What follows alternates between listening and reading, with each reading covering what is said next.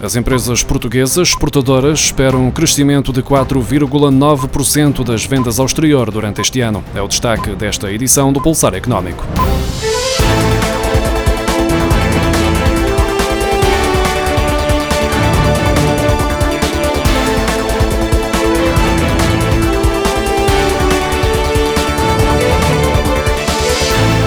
As empresas exportadoras estão confiantes de que este será um ano de recuperação para as vendas ao exterior. A expectativa é que as exportações cresçam 4,9% em 2021, mas essa retoma do comércio internacional não será suficiente para anular o impacto da crise pandémica, já que as previsões apontam para que o valor das exportações de bens continue 12,8% abaixo do total de 2019.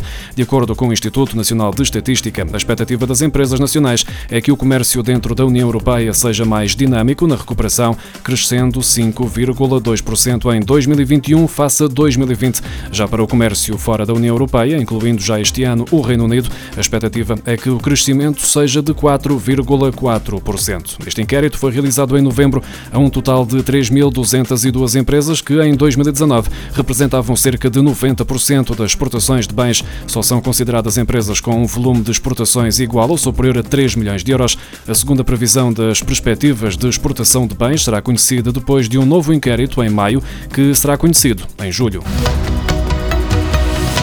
Devido ao impacto da pandemia de Covid-19, prevê-se que os aumentos salariais sejam muito moderados e quase metade dos trabalhadores não espera receber qualquer aumento durante este ano. As empresas estão focadas na transformação digital e no impacto ambiental, na produtividade dos trabalhadores e na aposta na gestão de benefícios para a saúde mental e para o bem-estar, o que faz com que o setor das tecnologias e das energias renováveis estejam entre aqueles para os quais se prevê o maior crescimento em 2021. Por isso mesmo, entre os perfis mais procurados estão profissões relacionadas com as novas tecnologias tecnologias, inteligência artificial, energias renováveis e até do setor dos recursos humanos. Estas são algumas das conclusões do estudo Salary Survey Global 2021 da consultora Robert Walters, realizado em dezembro do ano passado a 100 empresas e 300 profissionais em Portugal. De acordo com a Robert Walters, a maioria dos aumentos salariais ficará entre 1 e 5%. Na mesma linha, 43% dos profissionais não espera receber um aumento salarial em 2021 e 35% não vai receber receber bónus. Apesar da previsão não apontar para aumentos, 67% dos profissionais sentem-se confiantes relativamente a oportunidades de emprego no seu setor. Os negócios do futebol que estão a ser investigados pela autoridade tributária já chegam aos 500 milhões de euros. De acordo com o Jornal de Notícias, há dezenas de transferências que estão a ser analisadas ao pormenor pelos inspectores tributários. Entre os visados das investigações do caso denominado Fora de Jogo está o agente português de vários futebolistas de renome mundial, Jorge Mendes, ao qual se juntam dirigentes desportivos do Futebol Clube do Porto, do Benfica e do Sporting. O jornal detalha que a documentação apreendida nessa operação aumentou o montante de transações suspeitas suspeitas de fuga ao fisco e de branqueamento de capitais. Em causa está uma operação que veio a público no início de março de 2020, após o Ministério Público ter feito 76 buscas, incluindo a SAD do Benfica, Sporting e Futebol Clube do Porto, e ter constituído 47 arguídos num caso sobre contratos celebrados com jogadores e o pagamento de comissões a agentes desportivos realizados desde 2015. As autoridades tributárias de Espanha, França e Reino Unido estão a colaborar com Portugal nesta investigação.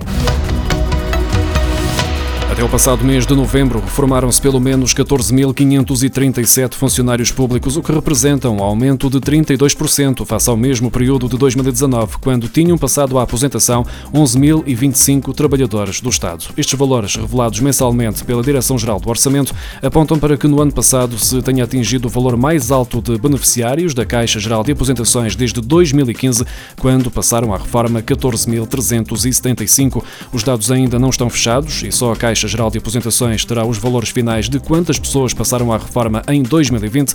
No último relatório, referente a 2019 e publicado em dezembro do ano passado, tinham sido atribuídas 15.439 novas pensões de aposentação e reforma, número superior em 45,5% ao verificado em 2018, sendo que as antecipadas representaram 10% do total para 1.559 novos reformados, o número mais elevado desde 2015. Em novembro, o valor médio das novas reformas era de 1.563 euros mensais, o que compara com um valor médio anual de 764 euros, ou seja, um acréscimo de 105%. Trata-se de uma subida mais acentuada desde pelo menos 2015, de acordo com os dados da Direção-Geral do Orçamento. No entanto, é preciso ter algum cuidado na análise destes valores, uma vez que as variações mensais são muito acentuadas. A introdução pelo Governo de uma tabela única para as coimas que resultem de processos de contraordenações económicas vai conduzir a um agravamento dos montantes mínimos previstos para infrações, como o abandono de cães e gatos ou o lançamento de beatas para o chão. As novas regras que o Executivo se prepara para publicar prevêem, no entanto, a possibilidade de desconto de 20% para quem pagar as coimas voluntariamente. No caso das infrações leves, a coima tem um valor mínimo de 150 euros e um valor máximo de 12 mil euros. Nas infrações graves, as multas situam-se entre 650 e os 24 mil euros e nas muito graves, entre 2 mil e 90 mil euros. O valor varia consoante a infração é feita por um particular, por uma pequena empresa, por uma grande empresa ou por uma autarquia. A aplicação desta tabela faz com que algumas infrações vejam as coimas mínimas previstas serem agravadas, por exemplo, atirar beatas de cigarro para o chão, uma infração que passou a ser punida com uma coima mínima de 25 euros no ano passado, ficará agora com a penalização mínima de 150 euros prevista para as as infrações leves. Já o abandono de cães e gatos, ao cair na classificação de infração muito grave, vê a coima mínima aumentar de 500 para 2 mil euros. Governo quer facilitar o acesso à tarifa social do gás natural. Esta segunda-feira foi publicada em Diário da República uma portaria que cria um modelo único e automático de atribuição da tarifa social de fornecimento de gás natural a clientes economicamente vulneráveis. Este modelo estará a funcionar a partir de 1 de fevereiro. O que esta portaria vai mudar é o aumento da frequência em que ocorrem os procedimentos de identificação e validação automática dos clientes economicamente vulneráveis, diminuindo o tempo de resposta do sistema às suas necessidades Desde 2016 que a atribuição da tarifa social de gás natural já era feita de forma automática através do cruzamento de dados das finanças com a segurança social e em novembro do ano passado o governo decidiu ainda alargá-la a mais situações de carência económica, tais como beneficiários de prestações de desemprego e do regime especial de pensão de invalidez.